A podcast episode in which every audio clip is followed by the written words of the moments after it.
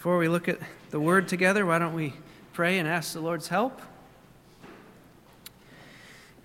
Father, we thank you for your word, and we ask that you would prepare our hearts uh, to receive your word, Lord.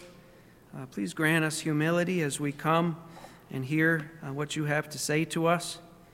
Um, Lord, I pray that uh, as one who is preaching your word, Lord, that I would not go beyond what, what is written. Uh, Lord, that you would place a guard over my mouth so that uh, what I say would honor and glorify you and that it would uh, be what your people need to hear. Um, grant them discernment, Lord, as I preach this message. Um, help them, Father, uh, to be good Bereans, to search the scriptures, to see whether these things are so, whether it's me preaching it or anybody else, Lord. Um, but we do ask that your Spirit would take your word and that, it would, that your Spirit would penetrate our hearts, that your word would be the scalpel that penetrates deep to cut out sin that ought not to be there, as well as to heal uh, wounds that need to be healed, Lord. Uh, we thank you that your word is able to do both of those things, and we pray that that might be what happens even this morning. so, Lord, please do help us in our weakness to bear up under what your word has to say. Help us to endure sound doctrine, Lord. Help us to take these things to heart. In Jesus' name, amen. This morning we are in 1 Corinthians chapter 6, and Lord willing, we will be finishing that chapter. And we're going to be looking at verses 12 through 20. So as you turn there, I'll read that passage for us 1 Corinthians chapter 6, starting in verse 12. Paul writes, All things are lawful for me but not all things are profitable. All things are lawful for me, but I will not be mastered by anything. Food is for the stomach, and the stomach is for food, but God will do away with both of them. Yet the body is not for immorality, but for the Lord, and the Lord is for the body. Now, God has not only raised the Lord, but will also raise us up through his power. Do you not know that your bodies are members of Christ? Shall I then take away the members of Christ and make them members of a prostitute? May it never be. Or do you not know that the one who joins himself to a prostitute is one body with her? For he says, The two shall become one flesh. But the one who joins himself to the Lord is one spirit with him. Flee immorality. Every other sin that a man commits is outside the body, but the immoral man sins against his own body. Or do you not know that your body is a temple of the Holy Spirit who is in you, whom you have from God, and that you are not your own? For you have been bought with a price. Therefore, glorify God in your body. As Christians, we can tend to overemphasize certain things and de emphasize other things. That's why verse by verse expository preaching is so helpful because it forces us to work through passages that we would otherwise leave untouched, and it often brings a balance to our thinking that we would not receive otherwise. This passage this morning is one of those passages. This passage will cause us to think in a more balanced way about one topic in particular that we tend to de emphasize, and that is the doctrine of Scripture concerning our physical bodies. As Christians, we tend to emphasize our immaterial souls over and above our material bodies. And this can lead to some problems when we do that too much and for too long. First, it can lead us to think that what we do with our bodies does not really matter all that much. If our understanding of heaven is me flying through the air on clouds as a soul free from the chains of my body, I might find myself asking the question Does God really mind if I trash my body with drugs or alcohol, or if I use my body to pursue sexual pleasure with whomever I like? Does it really matter? That's a problem because in that case, we might as well throw out half of what our Bibles are telling us. A second problem is this when we ignore what the Bible says concerning our bodies, we will find ourselves inevitably listening more and more to what our surrounding culture is teaching us about our bodies. Our culture is telling us that our bodies are nothing more than products of time and chance, shaped by an evolutionary process that has taken place over billions of years. We are told that your body is nothing but stardust and hormones. Therefore, there's no eternal significance attached to your body. If you're pregnant, you can terminate that child within you because, after all, it's just a clump of cells. If you were born a man but you feel like a woman, you can have a surgery done to try to conform your physical body to match your feelings. If you are a biological woman who has a sexual desire for someone who does not happen to be a biological man that you are married to, it is okay, the culture says, for you to pursue pleasure with that person, whoever he or she is. After all, does it really matter what one clump of stardust does with another clump of stardust? We need to have a biblical understanding of our bodies. Our God created us as a body and a soul, and we will live forever as a body and a soul with our incarnate God, Jesus Christ, who took upon himself a human body and a human soul. And he did that in order to redeem a lost humanity and to redeem us body and soul. The Corinthian believers seem to have gotten confused about that reality, and Christians today seem to still be confused about that reality. So let's look at what the Bible has to say about this.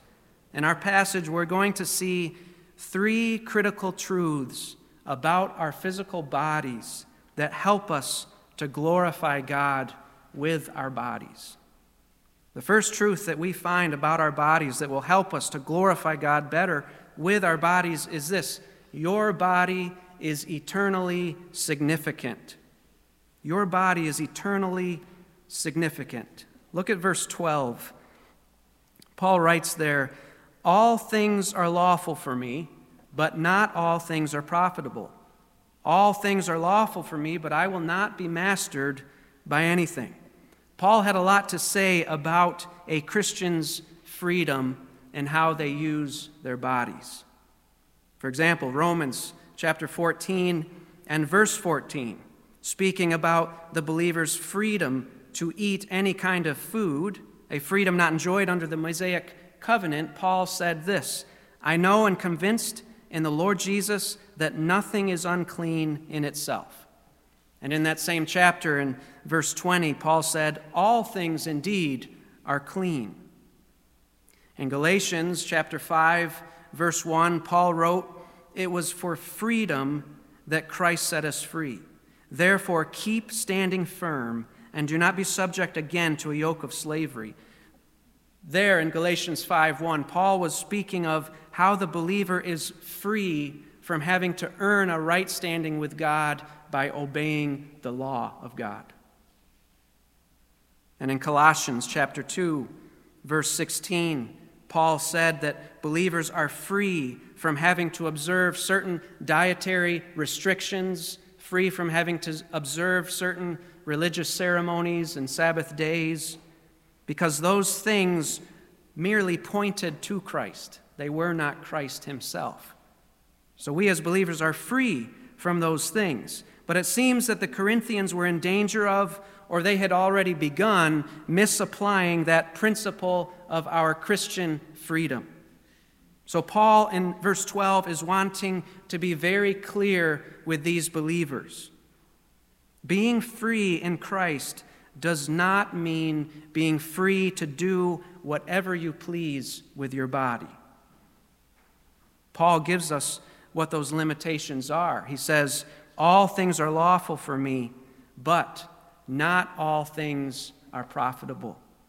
I may be free before God to eat a certain food or to drink a certain drink, but if that activity that I participate in will harm a brother or a sister in Christ, I am no longer free to eat that food or drink that drink. Listen to what Paul says about that in Romans 14, verse 15. He says, For if because of food your brother is hurt, you are no longer walking according to love. Do not destroy with your food him for whom Christ died. So we see that our Christian freedom is constrained. We're not allowed to exercise freedom to the detriment of others in the body of Christ. Back to 1 Corinthians 6, verse 12, in the second half of that verse, Paul says, All things are lawful for me, but I will not be mastered by anything. Jesus alone is the ultimate master of the believer. So if there is something that is not sinful in and of itself, but my indulging in this thing gets to the point to where that thing is now mastering me instead of Christ mastering me, my Christian freedom ends there. I need to stop indulging in that because Christ alone can be my master. Our freedom in Christ is about being free to use your body to serve Jesus Christ and one another. It's not about being free to use your body to serve yourself. Going on in verse 13, Paul says, Food is for the stomach, and the stomach is for food, but God will do away with both of them. Yet, the body is not for immorality, but for the Lord, and the Lord is for the body. Apparently, the Corinthian believers had fallen into the thinking that Christian freedom meant not only eating whatever you like, but also having sexual relations with whoever you like. They may have been reasoning this way My stomach was created to digest food. Food is designed by God to be digested for my stomach. I am not under law, I am under grace. Therefore, I am free to eat whatever I like. And taking that reasoning, they apply it to the realm of sexual relations. My body was designed by God to enjoy sexual relations with someone else. Sexual relations is designed by God to be enjoyed by the body. I am under grace. I am not under law. Therefore, I can have all manner of sexual relations. That appeared to be how they were reasoning. But Paul is showing them in verse 13 that such reasoning is severely flawed. Yes, the stomach's sole purpose is to digest food, and food's sole purpose is to be digested by the stomach. But that relationship between the stomach and food, that relationship does not carry over to the body and sexual immorality. It's not the same, it's not analogous to one another. Because the body's sole purpose, unlike the stomach, the stomach's sole purpose is to digest food. The body's sole purpose is not to have sexual relations. The sole purpose of sexual relations is not merely to satisfy the body. So Paul says the body is not for sexual immorality. The word immorality is the Greek word porneia. It's a word that has a broad meaning. It encompasses any kind of sexual relationship that God deems to be sinful, whether it's fornication or adultery or homosexuality or bestiality or what have you. Paul says here in verse 13 that the body was not created by God for sexual immorality. As a Christian, your body is not like your stomach. Your body is not simply another organ to be satisfied when it has an urge for something. And sexual relations are not like food. They're not something that you can enjoy without having it do something to you spiritually. To treat your body and to treat sex in that way is to demean both of them, and it's to reduce them to nothing more than something like the stomach digesting food. Your stomach is a bag of acid that digests food. I think my brother in law said that once, being a nurse. But your whole body is more than a bunch of organs cobbled together. Your body is more than the sum of its parts. Your body is more than just a bag of hormones chasing after whatever urge may flash across your brain. And sex is more than a bodily function or recreation. Paul tells us in verse 13 what the body is for it's for the Lord, and the Lord is for the body. The ultimate purpose of your body and my body is to serve Jesus Christ. The purpose of our bodies is to bring God glory. And Jesus Christ, the Son of God, he took on a human body, he took on a human soul of his own in order to redeem not only our souls, but also our bodies. Our bodies are for him, and he is for our bodies. Now, to prove this significance of your body as a believer, to show that your body is more than just an organ that performs a sexual function, Paul says what he says in verse 14. He says, Now God has not only raised the Lord, but he will also raise us up through his power. What sort of things need to be raised from the dead? Not souls, bodies. Bodies need to be raised from the dead. When we die, our soul goes to be with the Lord. What remains to be raised is our bodies.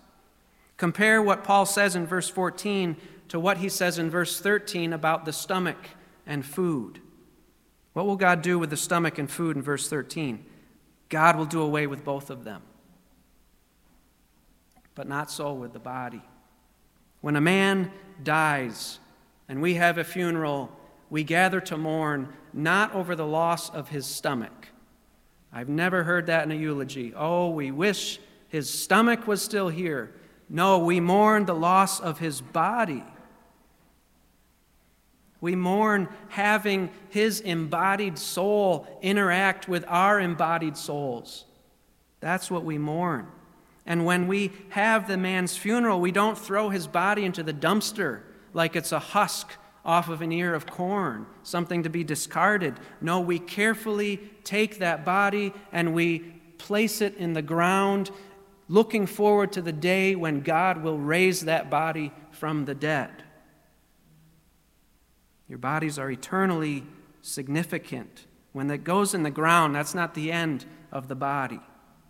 When God raised the Lord Jesus bodily from the dead, he did so not with the purpose of redeeming our stomachs. He did so with the purpose of redeeming our whole bodies. Because we are going to spend eternity as body and soul with immortal bodies and immortal souls serving the Lord Jesus Christ, who forever is a human body and soul as the God man. Your bodies have eternal significance. It matters very much how we use them. God gave us our bodies not for the sole purpose of pursuing whatever sexual urges we may have, but for the ultimate purpose of serving Jesus Christ. To use our bodies to commit sexual immorality is not freedom. It is to treat your body as nothing more than a reproductive organ. It is slavery. And it's a slavery from which Jesus died to save us, to set us free. So that's the first truth that we need to grasp if we are to glorify God with our bodies. The second truth we see in verses 15 to 17, and it's this Your body is a member of Christ. Your body is a member of Christ. The Corinthians, they seem to have forgotten or ignored the eternal significance of their bodies because Paul asks them that question he's been asking all right along in verse 15 Do you not know? He says, Do you not know that your bodies are members of Christ? Shall I then take away the members of Christ and make them members of a prostitute? May it never be. Paul often speaks of the church as being the body of Christ. And in keeping with that metaphor, Paul often speaks of individual believers as being members of that body. The word member, it means body part. To be, to be a believer is to be a member, it is to be a body part of Jesus Christ. The moment that you repented of your sins and placed your faith in Jesus Christ, the Holy Spirit made you a body part, a member of the body of Jesus Christ. Our union with Jesus through faith is such that we can be spoken of as being a body part of the Lord Jesus Christ. Now, often when we speak of you know, being a part of the body of Christ, being a member of his body, being a body part of his body, usually we are thinking in a spiritual sense. But Paul is showing us here that it also takes on a physical sense. Because where is Jesus right now? He's in heaven, seated at the right hand of God. And just to check if you're awake, where are we right now? On earth. Yes, on earth.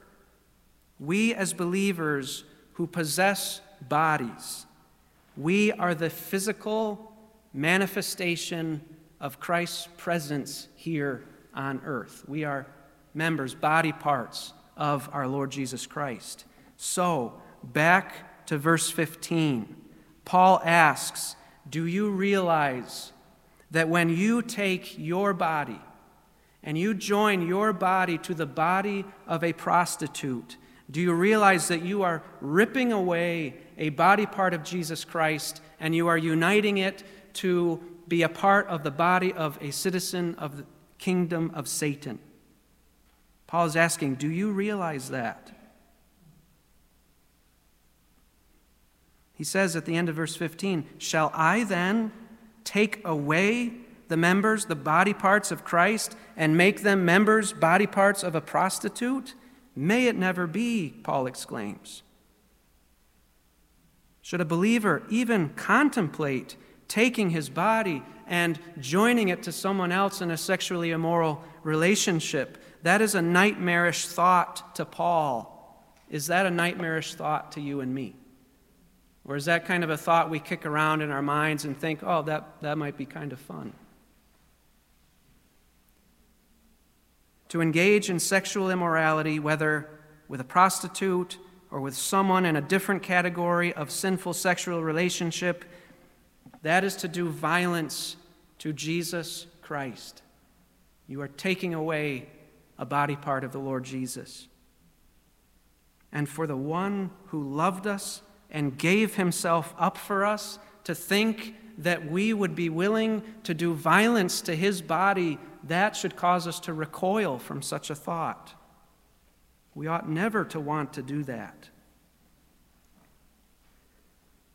Verse 16, Paul asks, Or do you not know that the one who joins himself to a prostitute is one body with her?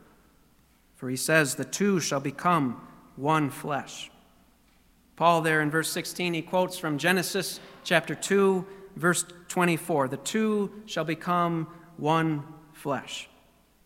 He quotes from that passage because that passage tells us what happens when two people come together in a sexual way. They become one, one flesh. That word for joins, when Paul speaks of one who joins himself to a prostitute that carries the literal sense of gluing two substances together. There is no such thing as a sexual interaction that has no strings attached. When you come together with someone in a sexual way, you are welding yourself together with that person. You are sharing a life with that person in that moment. And when you leave that person physically, there remains all kinds of strings attached. And those strings don't disappear when you leave the bed of immorality. This is a very serious matter. And it's so serious because of what Paul says in verse 17. But the one who joins, same word as what is in verse 16, glues together the one who joins himself to the Lord is one spirit with him. When we repent of our sins and we put our faith in Jesus Christ, we are joined to Him. Obviously, not in a sexual way, but in a deeper way that sex is but a picture of. When we come to Christ, He sends His Holy Spirit to dwell inside of us. He sustains us and He grants eternal life to us by allowing us to become partakers of His divine life.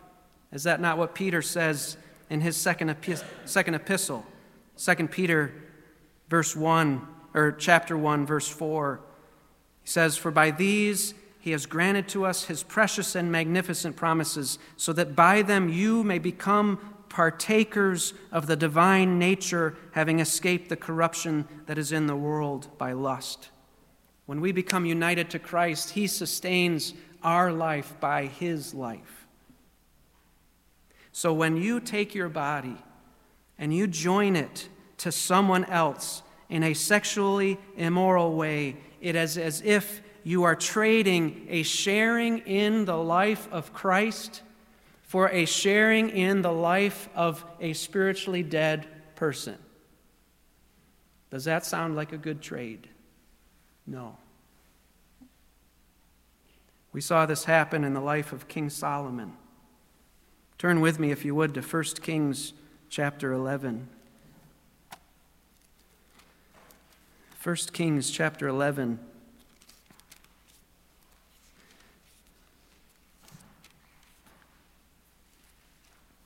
Starting in verse 1 says now king solomon loved many foreign women along with the daughter of pharaoh moabite Ammonite, Edomite, Sidonian, and Hittite women, from the nations concerning which the Lord had said to the sons of Israel, You shall not associate with them, nor shall they associate with you, for they will surely turn your heart away after their gods.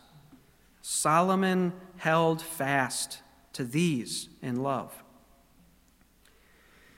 The ancient Greek translation of the Old Testament, called the Septuagint, that was a copy of the Bible that people in the New Testament would have been, especially Greek speakers, would have been most familiar with that, the Septuagint. And in the Greek translation, that word for held fast is the same word for joins that we saw in 1 Corinthians chapter 6, verses 16 and 17. Solomon joined himself to these forbidden women in a sexual way. Verse 3 He had 700 wives, princesses, and 300 concubines, and his wives turned his heart away. For when Solomon was old, his wives turned his heart away after other gods, and his heart was not wholly devoted to the Lord his God, as the heart of David his father had been. For Solomon went after Ashtoreth, the goddess of the Sidonians, and after Milcom, the detestable idol of the Ammonites. Solomon did what was evil in the sight of the Lord and did not follow the Lord fully as David his father had done. Then Solomon built a high place for Chemosh, the detestable idol of Moab, on the mountain which is east of Jerusalem, and for Molech, the detestable idol of the sons of Ammon. Thus also he did for all his foreign wives who burned incense and sacrificed to their gods. Instead of holding fast to God. Instead of joining himself to God, Solomon joined himself to forbidden relationships, and his heart was turned away from the Lord. He traded the maker of heaven and earth for the detestable idols of these other nations, idols that encouraged their followers to sacrifice their children in the fire. That's the trade Solomon made because of his love for his forbidden wives. That brings us to our third and final truth that we see in verses 18 to 20. And it's this your body is a temple of the Holy Spirit. Your body is a temple of the Holy Spirit. In light of all that we've seen so far, Paul begins verse 18 with this command flee immorality. Flee porneia. If we understand that sexual immorality is a demeaning of the gift of sex, a degrading of our body, a tearing away from our Savior and a trading of our oneness with the life giving Christ for a oneness with the spiritually dead, that command should make a whole lot of sense to us. Flee sexual immorality, run from it. Solomon, though he did not take his own advice, he did happen to give great advice to his sons. Turn with me, if you would, to Proverbs chapter 7.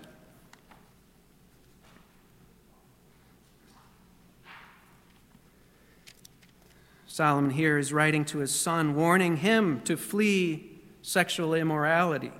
And to do so, he gives his son a picture. He tells his son about what he saw through the window happen to a young man who did not flee sexual immorality. Proverbs chapter 7, verse 1. He says, My son, keep my words and treasure my commandments within you. Keep my commandments and live and my teaching is the apple of your eye. Bind them on your fingers, write them on the tablet of your heart. Say to wisdom, You are my sister, and call understanding your intimate friend, that they may keep you from an adulteress, from the foreigner who flatters with her words. For at the window of my house I looked out through my lattice, and I saw among the naive and discerned among the youths a young man lacking sense passing through the street near her corner, and he takes the way to her house in the twilight, in the evening, in the middle of the night, and in the darkness. And behold, a woman comes to meet him, dressed as a harlot and cunning of heart. She is boisterous and rebellious. Her feet do not remain at home. She is now in the streets, now in the squares, and lurks by every corner. So she seizes him and kisses him and with a brazen face she says to him, I was due to offer peace offerings. Today I have paid my vows. Therefore, I have come out to meet you, to seek your presence earnestly, and I have found you. I have spread my couch with coverings, with colored linens of Egypt. I have sprinkled my bed with myrrh, aloes, and cinnamon. Come, let us drink our fill of love until morning. Let us delight ourselves with caresses. That sounds pretty good and sexual temptation always seems pretty good. Verse 19 For my husband is not at home, he has gone on a long journey. He's taken a bag of money with him. At the full moon, he will come home. So, nothing to worry about here. Verse 21 With her many persuasions, she entices him. With her flattering lips, she seduces him. Suddenly, he follows her as an ox goes to the slaughter, or as one in fetters to the discipline of a fool. If the ox knows he's going to be slaughtered, he's not going to just be led along. That's why you can lead an ox to slaughter, because he doesn't realize that he's about to be slaughtered. And so with this young man, he thinks it's going to be okay, but it's not. He's as one in fetters, heading to the discipline of a fool. Verse 23 until an arrow pierces through his liver. As a bird hastens to the snare, so he does not know that it will cost him his life. Now, therefore, my sons, listen to me and pay attention to the words of my mouth. Do not let your heart turn aside to her ways. Do not stray into her paths, for many are the victims she has cast down, and numerous are all her slain. Her house is the way to Sheol, descending to the chambers of death. Flee, run. Don't be deceived by the desire that your sinful flesh is pulling you with. Run. Back in 1 Corinthians 6, verse 18, Paul goes on in that verse to say this Every other sin that a man commits is outside the body but the immoral man sins against his own body. All sin is damaging, all sin is defiling, all sin brings the wages of death, but sexual sin is unique in a certain way. Paul says that the one who sins sexually sins against his own body. How so? Well, Paul seems to explain in verse 19. He says, Or do you not know that your body is a temple of the Holy Spirit who is in you, whom you have from God, and that you are not your own? Paul tells us something very profound here. The body of the believer is a temple of the Holy Spirit of Almighty God, the God of the universe, the God who made heaven and earth, the God who created you, the God who brings the dead to life. The Spirit of that God dwells inside of you if you are a believer this morning. You are His temple. Now, what is the purpose of a temple? A temple is where the worship of God takes place, where you commune with God, where He comes and meets with His people. Jesus spoke of our bodies as temples in John chapter 14 in his last bit of teaching before he was going to go to the cross. He spoke there in that chapter about how all three persons of the Trinity make their home with the individual believer through the person of the Holy Spirit. In John 14, verse 16, Jesus says this I will ask the Father, and he will give you another helper, that he may be with you forever. That is the Spirit of truth, whom the world cannot receive because it does not see him or know him, but you know him because he abides with you and will be in you. And then, verse 23, Jesus goes on. He says, If anyone loves me, he will keep my word, and my Father will love him, and we will come to him and make our abode with him. Meditate on that truth. If you're a believer, your body is a temple of God. God has made his abode with you. Your body is intended by God to be a place where worship and communion with God takes place. Now, we saw with King Solomon how sexual immorality and idolatry go hand in hand, they are really inseparable. We saw how his indulging in sexual immorality led him to idolatry. When a Christian, this is how it works, this is how sin, uh, sinning sexually is sinning against your own body. When a Christian commits sexual immorality, he sins against his body. He sins against the temple of God. He turns his body, the temple, into a place of idol worship. That is what happens when you join yourself to a prostitute, when you join yourself with someone, anyone, constituting a relationship that is deemed sinful by God. Idol worship is taking place in the temple of your body. Turn with me, if you would, to Ezekiel chapter 8. Because in Ezekiel chapter 8, we see what happens when God's temple is desecrated. And again, this is filling out our understanding of how sinning sexually is a sinning against your body. Ezekiel chapter 8. In this passage, God is giving Ezekiel a tour of the temple to show him how Israel is desecrating his temple. Look at verse 5 of Ezekiel chapter 8. Then he, God, said to me, Ezekiel, Son of man, raise your eyes now toward the north. So I raised my eyes toward the north, and behold, to the north of the altar gate was this idol of jealousy at the entrance. And he said to me, Son of man, do you see what they are doing, the great abominations which the house of Israel are committing here, so that I would be far from my sanctuary? You see the end result of desecrating the temple of God. When you commit sexual immorality, you are abominating the temple of God and you are estranging yourself from God. It is not possible to commune with God and to commune with evil at the same time. The, back in 1 Corinthians 6, at the end of verse 19, Paul asks, Don't you know that you are not your own?